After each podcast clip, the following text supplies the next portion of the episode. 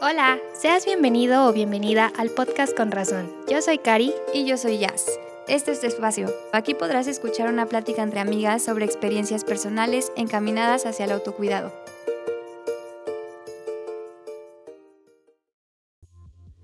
Hola, hola, ¿cómo estás? El día de hoy estamos muy contentas de presentarte un capítulo más en este podcast llamado Con Razón. Y pues bueno, quiero platicarte que pues no sé, hoy más que nunca me siento muy agradecida de compartir una semana más contigo y es justamente porque en nuestro capítulo pasado hablamos del agradecimiento. El día de hoy vamos a tocar un tema bien interesante que abarca el síndrome del impostor. Bienvenido, esperamos que estés muy bien y efectivamente el día de hoy vamos a hablar de síndrome del impostor. La verdad es que este título suena, bueno, no sé si para mí nada más que suena un poquito chistoso y siento que nada tiene que ver el título con lo que trata, no sé, seguramente es mi percepción, ahorita ustedes nos irán este, afirmando o negando. El síndrome del impostor tiene que ver con un trastorno psicológico, o más bien es un trastorno psicológico, eh, en el que se vincula la incapacidad para asimilar los logros propios. Así es, en palabras eh, como ya definitorias, eh, se caracteriza a las personas exitosas con síndrome del, más bien, se caracteriza al síndrome del impostor a estas personas que son exitosas y sin embargo son incapaces de asimilar sus propios logros. Es, podría decirse como cuando estás atribuyéndole tal vez alguno de tus logros, de tus éxitos o del alcance de algún objetivo a, a cualquier factor externo excepto a ti mismo. Eh, pueden ser a, golpes de suerte, incluso ya si yo estábamos platicando fuera de cabina, que muchas veces tendemos a, pensar en los horóscopos, ¿no? O a pensar como en, el, en la alineación lunar, por así decirlo, porque en muchas ocasiones creo que hemos escuchado este tipo de cosas, ¿no? De, ay amiga, ahorita me siento bien bajoneada, yo creo que es porque la luna anda en Pisces o, o no sé cómo andan los astros por ahí, pero, pero tendemos a a buscar una justificación siempre en cualquier otra cosa. Y porque bajan, porque pasamos por abajo de una escalera, ¿no? O porque nos vestimos de algún determinado color. Todas estas supersticiones, sí, habrá personas eh, que creen en ellas, habrá personas que no creen, pero incluso aunque no creas en los horóscopos o en cosas que tienen que ver con los astros, Creo que todos tenemos una determinada creencia o fe a la que solemos atribuirle el crédito de lo bueno o malo que pasa en nuestras vidas. Y bueno, también ahora Cari comentó un un concepto clave que vamos a estar tocando a lo largo de este episodio y es que las personas exitosas son eh, las más vulnerables o susceptibles de, de, percibir o de pasar por este síndrome del impostor. Es importante aclarar que el éxito es subjetivo y bueno, dependerá de cada persona cómo considera el, el éxito para sí misma pero en general estamos hablando de un síndrome o de un trastorno psicológico que se ve reflejado en atribuirle precisamente nuestros, nuestros créditos, lo bueno que nos pasa en la vida a otras cosas, cualquiera que sea, menos a nosotros mismos, menos a nuestro trabajo diario, menos a nuestras habilidades, capacidades, es atribuirle todo el tiempo o buscarle una explicación de nuestro éxito, de nuestros logros, a algo o a alguien más. Incluso creo que la relevancia de este tema también radica en el hecho de que no es un tema ajeno.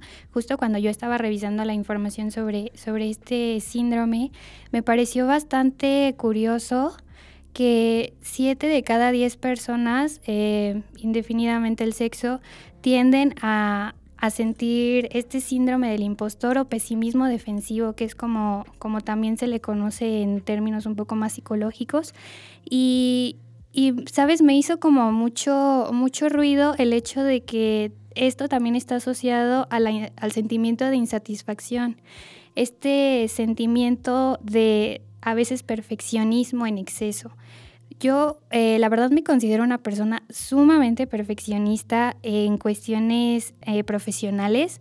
Eh, en mi vida casual como que no, la verdad es que soy una persona bastante relajada, pero cuando se trata de trabajo o cuando se trata de, cuestiones, este, sí, ya más académicas incluso, eh, tiendo a ser una persona muy perfeccionista.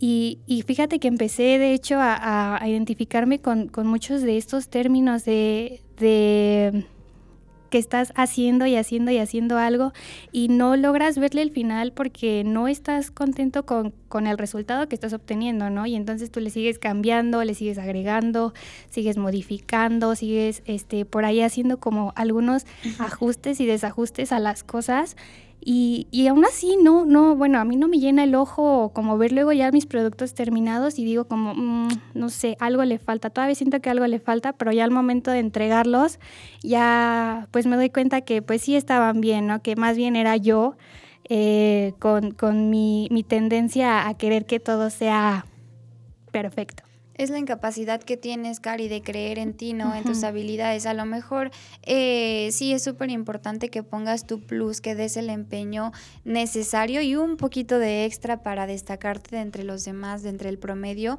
Sin embargo, es esta incapacidad de creer de lo, en lo que eres capaz de hacer, de creer que tu trabajo está bien hecho desde hace cuánto.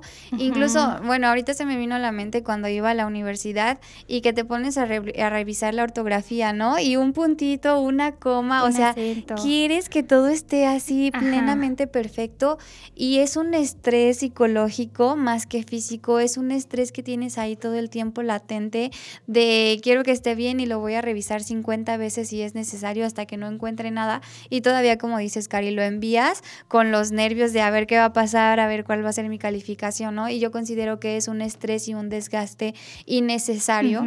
Si desde un principio hubieras confiado en tus habilidades en tus capacidades y hubieras confiado en que tu trabajo está bien porque simplemente eres una alumna excepcional.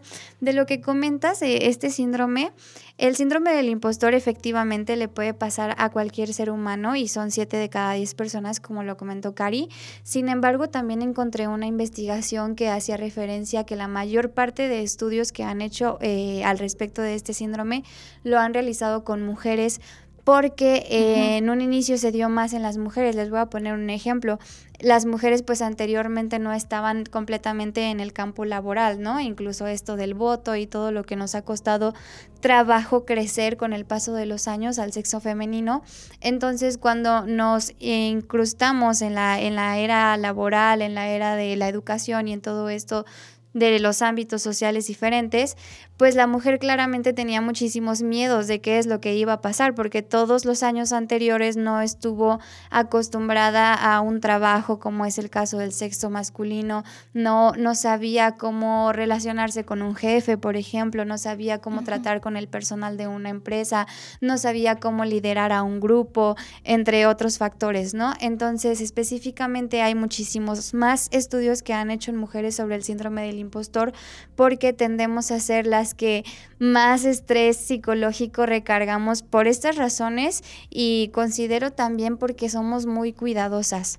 Hay los hombres que son muy cuidadosos, muy perfeccionistas también, es claro que todos conocemos a un hombre o varios así pero las mujeres en especial tendemos a, a, querer que todo salga bien, queremos mantener todo en control, todo en orden, ¿no? Esta palabra de control, querer controlar todo, que todo esté como tú quieres que salga y ese estrés psicológico, todo lo que hay detrás de ello. Incluso creo que viste como justo en el, en el clavo, porque este, este, esta tendencia del síndrome del impostor justamente se va desarrollando desde la infancia y que también está marcada por estas dinámicas eh, de género, ¿no? El cómo estamos a veces criando a las niñas y cómo estamos criando a los niños.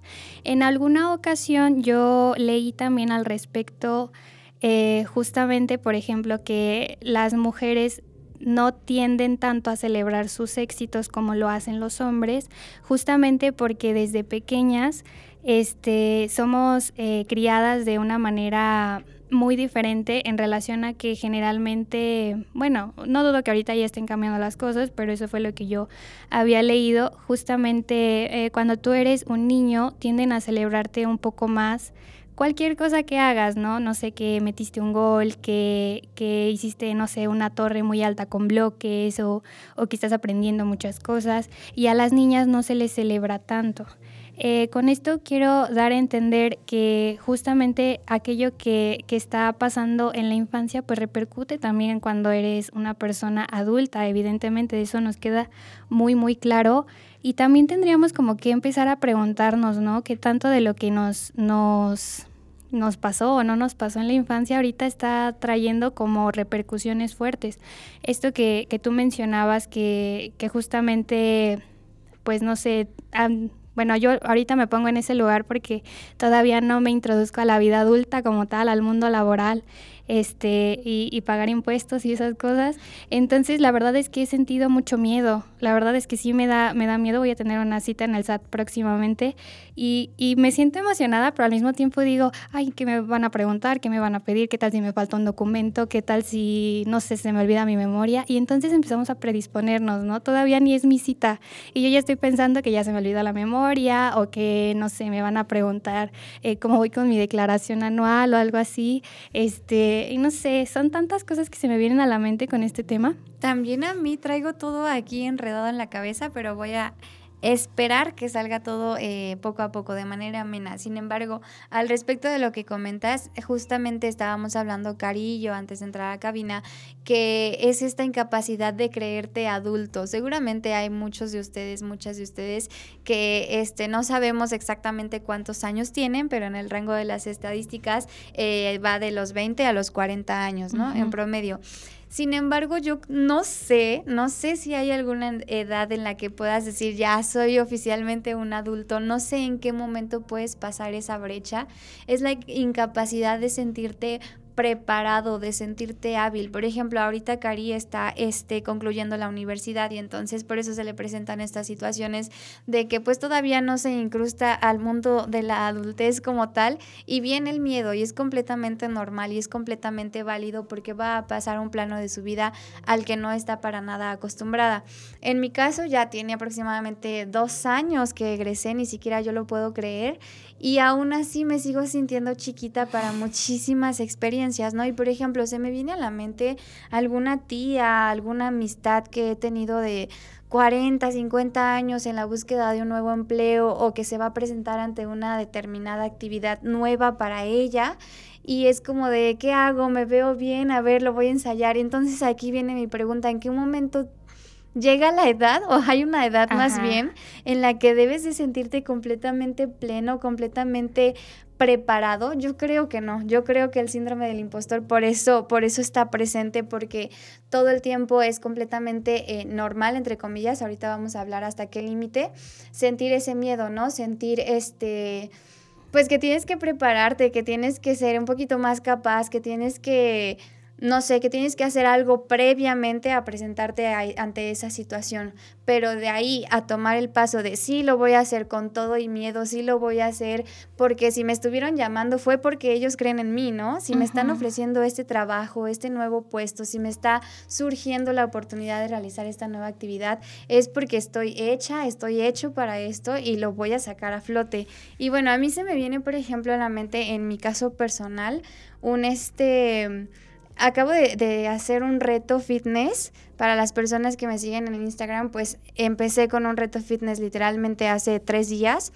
Y es algo que tenía en mi cabeza, una idea que tenía hace meses desde que hice mi certificación como entrenadora, pero nunca me sentí preparada. Siempre decía, es que yo con qué cara le voy a decir a las chavas y ni siquiera tengo experiencia en esto, nunca me he dedicado a ser entrenadora, van a pensar que no sé nada, no van a creer en mí, van a pensar, este, pues que nada más lo hago porque a mí me gusta el fitness, pero que no estoy preparada, los nutriólogos me van a empezar a tirar hate y un montón de cosas que pasan por tu cabeza que probablemente sí pasan, pero también está la otra parte, las personas que sí confían en ti, en tus conocimientos, en tu profesionalismo y lo más importante es que tú te la creas, ¿no? Si yo sabía que estaba preparada para eso, dar el salto.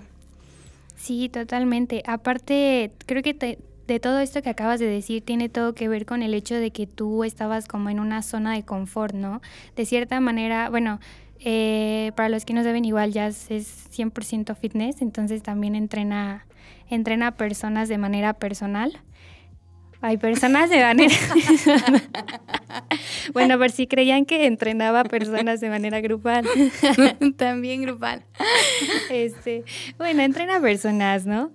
Este, y a lo que voy con todo esto es que obviamente ella pues tenía, tenía pues ya un, una forma de trabajo y una rutina y, cosas que ya tenía que hacer, ¿no? Entonces, ¿qué pasa cuando ella eh, se avienta a, ya hacer su reto? Incluso recuerdo que yo estuve en pláticas con ella cuando me decía, ya amiga, ya lo voy a hacer y, y, y con todo el miedo del mundo, pero me dijo, ya amiga, o sea, ya lo voy a publicar, ya que sea lo que tenga que ser, que Dios diga y, y dicho y hecho, ¿no? O sea, ya lo hizo y todo este, pero aún así ella se atrevió a salir de esa zona de confort que tenía antes y ahorita ni me creerían si, si la vieran porque anda bien cansada por todo.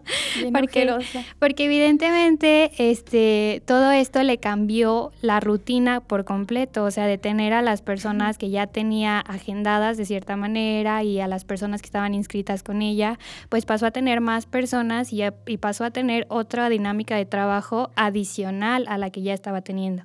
Entonces, este, obviamente ese tipo de cosas dan muchísimo miedo.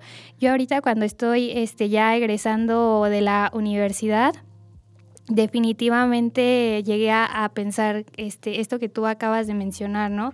¿Cómo le voy a hacer? ¿Y ahora qué va a pasar? Y, cosas así. Y justamente recuerdo que yo le dije a, a yo así ya me voy a meter a trabajar de lo que sea y, y pues de todos modos soy egresada, ¿no? es muy complicado que te, que te contraten recién egresada o que te contraten sin experiencia o, o que te, te paguen súper bien, cosas así, ¿no? Y así ella tal cual me dijo, no, o sea, no te conformes con lo que sea. O sea, sí, sí, evidentemente no tienes experiencia y vas egresando, pero pues también, ¿no? Te preparas tantos años en la universidad y tantos años en la carrera. Evidentemente eres una persona capaz. O sea, a lo mejor y no tienes la experiencia, ¿no? Que te están pidiendo, pero pues aún así eso no quiere decir que seas menos capaz o menos competente de hacer las cosas. Amigos, y después de que me dijo eso, nunca se me olvidó. O sea, ya yo voy con otra mentalidad totalmente distinta porque yo ya estaba como como idealizando de cierta manera cómo iba a ser la vida después de la universidad, ¿no? En lugar de intentar este pensarlo desde otra perspectiva y decir, "No, aguanta, o sea, pues sí puedo y claro que me va a salir." Y es que es la importancia de percibirte tal cual como una profesional, como un profesional, ¿no? O sea, en este caso me, no tiene mucho, Cari me lo platicó hace aproximadamente dos, tres semanas máximo. De hecho, fue saliendo de aquí y me dice, oye, la verdad es que me siento súper, pues, estresada, ansiosa, preocupada, porque cada vez veo más cerca el final de la universidad, ya estoy entregando mi proyecto de titulación y pues quiero platicarte que estuve entrando a ver este, estas páginas de empleo en internet, ¿no? Y, y le, o o sea, luego cuando me dijo eso, yo creo que me empecé a reír, así como, ya sé lo que encontraste, o sea, ya sé. Porque, bueno, estudiamos la misma carrera y tal cual hice lo mismo cuando egresé de la universidad, me metí a internet a checar los trabajos y te salen con un salario de 5 mil pesos al mes, ¿no? Y, y, menos, o algunos promedios se van a 8, pero ya te piden el título, o te piden trabajar 12 horas al día.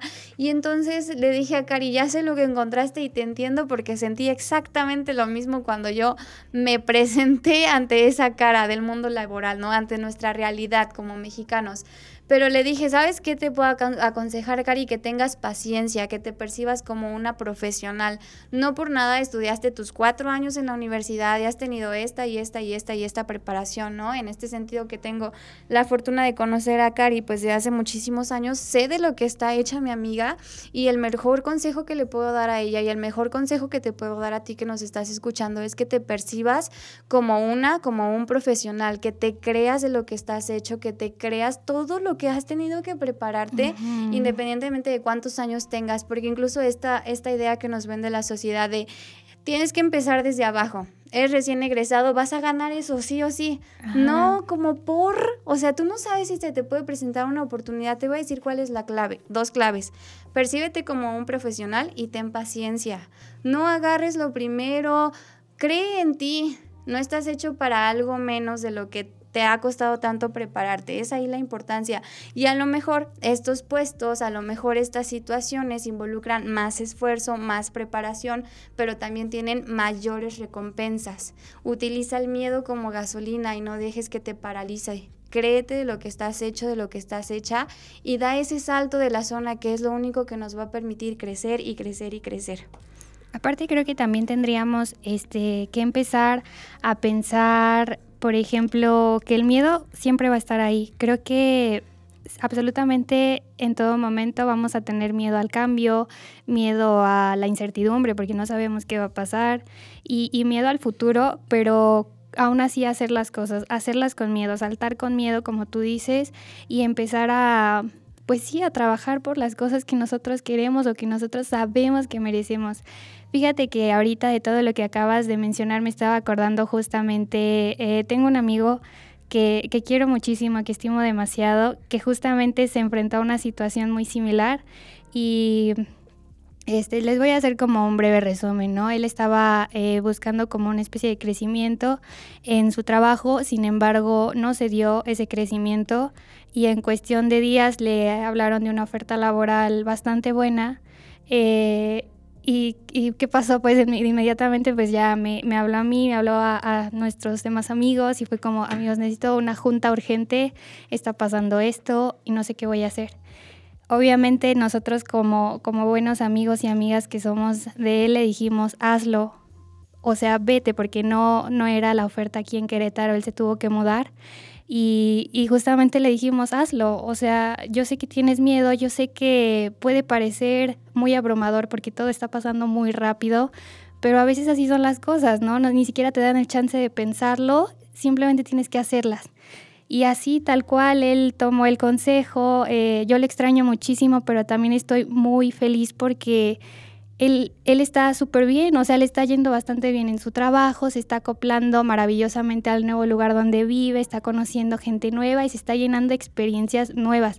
Entonces, justamente eh, todo lo que en algún momento yo creo que él sintió de miedo, ahora debe sentirse como satisfacción, debe sentirse como lo logré, o sea, estoy haciendo algo nuevo, estoy en un lugar nuevo, estoy aprendiendo mil cosas y está creciendo de una manera increíble y creo que eso es algo que, debería de admirar él mismo, ¿no? O sea, muchas veces eh, tendemos a reducir estos logros que nosotros mismos tenemos y justamente es por esto, por este síndrome del impostor, el decir, mm, no sé, maquillar tal vez ese éxito, ¿no? El decir, bueno, no es como para tanto realmente, cuando sí es para tanto. Exactamente, es algo que tú vas normalizando como, bueno, ya he hecho otras cosas, o, o sea, sí hice esto, pero hay personas que hacen el doble, ¿no? O sea, no, no estés hablando de los demás, estás hablando de ti, para ti eso es un logro, para ti eso es algo nuevo, algo a lo que te atreviste, algo que te sacó de la zona y merece ir a celebrar con una cena, con alcohol, con lo que quieras. Ahora, con esto que comenta Cari, pues también se me viene a la mente como una experiencia que marcó mi vida y que gracias a esa me ha hecho ser atrevida en todos los sentidos. Eh, a partir, tiene dos años chicos y chicas y este fui beneficiaria de una beca, de una beca que me llevó a pues literalmente a otro continente. Para empezar, quiero que sepan que pues vengo de una familia este pues que no que no suele viajar, que no tenemos los recursos para darnos esos lujos. Yo en mi vida había tocado, pisado un aeropuerto, en mi vida había salido de México y entonces me llega esta oportunidad, claramente la tomé, me puse a trabajar muy duro para para suplir los gastos que no venían incluidos y demás. Y me acuerdo mucho que mi mamá me dijo, Jazz, pero ¿estás segura? Es que pues, o sea, sí tienes inglés básico, pero nunca has estado en un país así, nunca has viajado, ni sabes cómo subirte a un avión, ¿no? Prácticamente. Y yo como, o sea, de la emoción de, sí, mamá, estoy segura. O sea, no iba a dejar pasar esa beca, obviamente, no sabía si alguna vez se iba a repetir la historia, ¿no? Me dice, Jazz, pero es que en serio, ¿cómo te vas a comunicar? Y yo, mamá, tengo manos. O sea, gracias a Dios tengo manos, ¿no? Y que quiero tomar, ya les hago así. Les, no sé, yo no sé qué pasaba por mi mente, pero dije, lo voy a hacer porque no se va a volver a repetir. Y quiero decirte con este mensaje que no te esperes a que te ganes una beca, ojalá que sí, ojalá que también te pase a ti, pero incluso un nuevo trabajo, una nueva actividad, incluso conocer una persona, atrévete al cambio, sal de la zona, tienes las habilidades, tienes tienes todo, por algo te está pasando eso, porque la vida sabe que tú estás preparado, preparada para ello. Te cuento la segunda parte de la historia. Vuelvo de mi viaje en donde afortunadamente todo salió bien con el inglés y lo estuve practicando bastante. Y justo a las dos semanas de que regreso de mi viaje sale una oportunidad laboral en, un, en una empresa en donde tenía que hablar inglés básico. Y aparte era mi primer trabajo saliendo de la universidad, entonces era como, ay, no, y si descubren que no sea, o no sé, ¿no? ¿Qué va a pasar? Y llegó y me dice la jefa, sí, sí, está bien, me interesa tu currículum, todo interesante, vente a una entrevista mañana. Y yo, no, o sea, ni tiempo me va a dar de memorizarme el speech, ¿no? O sea, a ver qué pasa. Dije, ¿qué hago? ¿Qué hago? Gracias a Dios otra vez, tuve una persona clave que me dijo, sí, sí, sí, ve, ve, ve, ve, ve, todo el tiempo insistiendo, chicos, me sigo, o sea, dos años después, ahorita estoy trabajando ahí todavía, ¿no? Y es donde digo, o sea, si yo no hubiera ido ese día a la entrevista, si yo no me hubiera atrevido, si yo no lo hubiera, afortunadamente ahorita están felices con mi trabajo porque saben de lo que soy capaz y entonces me obligaron a creérmelo a mí misma, pero es importante que tú confíes en tus capacidades y en lo lejos que te pueden llevar. También entonces estamos hablando de la importancia de rodearnos de personas que también nos ayuden a potenciar esas habilidades que nosotros tenemos, ¿no? Evidentemente tú tenías todas las capacidades porque aparte pues acababas de regresar de un viaje internacional, entonces era como más que obvio, ¿no? Que bueno, entre comillas que eras eh, políglota, eras este multifuncional y, y, todo, este y así como tú dices, ¿no? ¿Qué, voy a hacer si me cachan? Luego, chicos, me acuerdo que periódicamente pues iban a revisar mi trabajo, literalmente ahí se quedaba la coordinadora una, dos horas viendo qué hacía en el trabajo y yo de, ay, no me vaya a cachar, ¿no? No quiero que descubra que pues me dieron el puesto para accidente. Pero, o sea, no, afortunadamente hasta hoy en día todo ha salido increíble y solo hace falta que tú te creas capaz, que tú te creas que eres un adulto, una adulta, que estás preparado para esto, preparada, Cari. También te estoy hablando a ti con este discurso.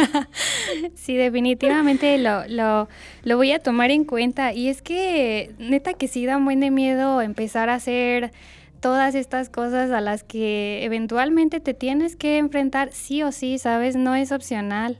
Es, es como pie de la cuesta sin retornos. O sea, de verdad, tú tienes que hacer las cosas y con todo. Neta que con todo. Este, también a propósito de, de, nuestra, de nuestro tema, porque creo que siempre nos desviamos, también este, estaríamos empezando a hablar de, del pesimismo, de, esta, de estas cuestiones de siempre imaginar el peor escenario o siempre imaginar todo lo malo que va a pasar. Eh, en relación a algún evento que tenemos, ¿no? Lo que yo les mencionaba en algún punto, que yo sé, o sabía o estaba 100% segura de que una vez de que saliera de la universidad, eh, me iba a enfrentar a, esta gran ola de desempleo que casi no, no está presente en, nuestro contexto. Y, y, eso, ¿no? O, una de dos, este, o me quedaba desempleada o tenía un empleo pues bastante mal pagado quizás o con muchas horas o con demasiado desgaste. Y con esto no quiero decir que, que ningún trabajo sea bueno, sino simplemente que tendemos a veces a, conformarnos o tendemos a veces a no confiar en nosotros mismos y quedarnos mejor en donde ya estamos, quedarnos pues así, pues bien como estamos. Ahorita yo estoy trabajando justamente medio tiempo en otro lugar, pero no tiene nada que ver con mi carrera. Era un trabajo que llevaba a la par de la universidad. Entonces trabajaba y estudiaba. Y justamente en algún punto yo llegué bueno, me llegaron a preguntar, ¿por qué no ya te quedas aquí y sigues buscando como un crecimiento? Ya llevas tiempo, la experiencia, cosas así, pero creo que eso sería más bien estancarme, o sea, el no llevar a cabo pues aquello para lo que tanto me preparé, ¿no? Aparte de que yo disfruto muchísimo mi carrera y nada me emociona más que el poder llevarla a cabo, poder desempeñarme y poder realizar proyectos padrísimos con otras personas pero al mismo tiempo también siempre está como ese, esa cosita, ese bichito, esa vocecita en tu cabeza que te dice, mm, pero ¿y si no sale bien? ¿Y si no es así? Efectivamente, pero algo que podría decirte, Cari, y a todos los que nos escuchan y están pasando por una situación similar, es que si sacarnos de la mente el peor escenario y pensar siempre en grande y sobre todo mantener afirmaciones positivas en la mente. Estamos hablando de que Cari tiene 23 años, para quien no lo sabía, Cari tiene 23 años. y entonces viene su pregunta, ¿y si no? ¿Y si no qué, Cari? Pues ya, lo que sigue, ¿no? Pues o sea, ¿qué te puede pasar? ¿Qué puedes perder? Nada, absolutamente nada. Y a lo mejor habrá una persona de 85 años que nos esté escuchando y le vuelvo a decir a ella, a él, ¿y si no qué? O sea, la importancia de creerte grande y, déjame decirte que las oportunidades desde mi punto de vista se pierden cuando no las tomas, cuando no cambias, cuando no progresas. Sería muy difícil que Cari, que Cari dijera, es que me arrepiento de haber renunciado a este trabajo de medio tiempo por ejercer mi carrera porque ahorita me está empezando a ir mal. Sí, pero no sabes todo lo que hay detrás. También tomar en cuenta que todo es parte de un proceso y que el proceso no es lineal y quedarse en este trabajo que nada tiene que ver con su carrera, que nada más lo tomó para poder continuar con sus estudios. Tampoco, tampoco sería, tampoco es este necesario o un requisito que ejerzas algo que tenga que ver con tu carrera, porque habemos muchas personas que pues nada que ver. Sin embargo, la universidad o esta preparación académica sí te dota de habilidades y de capacidades muy grandes en, en la vida en general y quedarte en un trabajo donde no las desarrollas, donde no las utilizas, entonces ahí sí te estarías estancando y yo te animo a que salgas de la zona. Y tú no sabes si al principio va a ser difícil, si al principio no vas a tener nada, si al principio vas a, vas a andar comiendo hielos con limón. Atunes. Ah, es que justamente amigos, por ejemplo, cuando tú te vas de tu casa, cuando ya te estás independizando, este, pues evidentemente también te las tienes que ver bien complicadas, bien difícil. Y fíjate, hace muy poco estaba yo platicando de eso con una amiga porque ella me estaba diciendo, también está ya casi en el último año de su carrera y, y me estaba diciendo, de verdad yo no entiendo en qué momento me voy a comprar una casa. Me siento muy chiquita, no sé en qué momento me voy a comprar una casa, cuándo me tengo que ir de aquí, eh, qué va a pasar después y, todo eso, ¿no? Y, y, yo le dije, es que de verdad ya me lo imagino, porque cuando salgamos, bueno, o sea, cuando ya nos independicemos todos, eh, pues no creo que tengamos un departamento amueblado. Es más, quién sabe si tengamos un departamento, ¿no? A veces y hasta son cuartitos de esos que rentan y, y solo tienes, no sé, a lo mejor un colchón y, un microondas y si bien te va, ¿no? A lo que voy con todo esto es que evidentemente todo, todo esto de lo que te estás preocupando es algo que va a pasar y es algo que tenemos que aceptar y al mismo tiempo tenemos como que usarlo como, como motivación. Es como, sí, pues a lo mejor y solo tengo, no sé, este colchón y, y, a lo mejor como maruchan o como atunes unos días, pero pues eventualmente todo va a mejorar, eventualmente pues no sé, voy a tener una casa un poco más amueblada, voy a tener este, a lo mejor ahora sí hago mis, mis cinco comidas, ¿no? Cosas así. No, ahora sí hago mis cinco comidas. O sea, bueno, puedes ir a comer a la casa de tu tía o de tu mamá ah, todavía. no, ya. O sea, pero aparte es tu colchón, ¿no? O sea, ah. a lo mejor tienes el colchón ahí sin más, pero es mi colchón. A mí me costó, quién sabe Estoy cuántas horas de, de muchos trabajo. O sea, es mi departamento, es mi cuarto, mugroso, con cucarachas, lo que quiera, pero es mío, pero es mío. Celébralo, celébralo, invítanos, tómate unos drinks y es tuyo, es tu logro, chiquito, grande para las demás personas. Tú lo hiciste, tú lo lograste porque eres capaz de eso. Entonces, pues ahí está la importancia de de creerte lo que eres y de celebrar lo que haces. Celebra todo, celebra la vida, celebra que tienes tu colchón, celebra que tienes tu microondas, celebra que tienes tu trabajo, que celebra todo. Para eso estamos aquí. Y también pues recordar, ¿no? Que ah, no hay logros pequeños, en realidad son logros y punto. Tú sabrás cómo lo hiciste para conseguirlos y, y lo que sea, pero te costó. Lo que se haya costado, te costó. Y pues bueno amigos, estamos llegando a esta a, este, a esta recta final, en este episodio que, como disfrutamos, siempre disfrutamos platicar con, contigo, con ustedes acerca de, la vida y, echar chismecito un rato. Bien, pues únicamente para, para, finalizar tenemos nuestra estrategia didáctica y bueno, te vamos a, a, recomendar en esta ocasión que hagas una lista precisamente de tus éxitos. Estos éxitos pues no tienen que ser materiales, pueden ser materiales, pueden ser, pueden ser inmateriales, situaciones, lo que se te venga a la mente, éxitos que hayas tenido, éxitos de cuando pasaste la preparatoria. cuando... cuando aprendiste a manejar cuando pasaste cálculo integral que tanto te costó, ah, lo digo por mí, cuando encontraste tu primer empleo, cuando... Cuando, ay, no sé, hasta tu primer sueldo, ¿sabes? Mi primer trabajo fue, fue de pizzera y no saben cómo disfruté cañón mi, mi sueldo, mi primer sueldo fue como, es mío, es mi dinero. Y ni siquiera era tanto porque yo estaba muy pequeña y era mi primer trabajo y evidentemente pues no, no gané tanto como, como, como pensaba, pero en ese momento para mí era uff. Sí, claro celebra todo, como te comenté hace un momentito, y ahí en la vida cotidiana, todos los días seguramente tienes éxito. Tuviste éxito porque cumpliste levantarte temprano, lo que ayer te quedaste antes de dormir pensando te ibas a levantar temprano, lo hiciste hoy, felicidades, es un éxito para ti. Eh, estás cuidando tu alimentación, felicidades, y te mandamos un aplauso. Cumpliste con una tarea que tanto miedo te daba, felicidades. Haz una lista de tus éxitos y te podrás dar cuenta, podrás hacer consciente lo grande que eres y seguro puedes lograr mil veces más. Créetelo, créetelo, créetelo. Bueno. Te mandamos un muy fuerte abrazo y muchísimos buenos deseos, muchísima buena vibra, muchísimo bueno todo. Que disfrutes mucho tu día, tu semana y tu actividad que estés haciendo en este momento. Em, hasta la próxima. Bye. Esto fue todo por hoy. Nos escuchamos en el próximo episodio. Te invitamos a seguirnos en nuestras redes sociales. En Instagram nos encuentras como arroba con razón podcast y en Facebook y Spotify como con razón. Gracias, te enviamos un fuerte abrazo.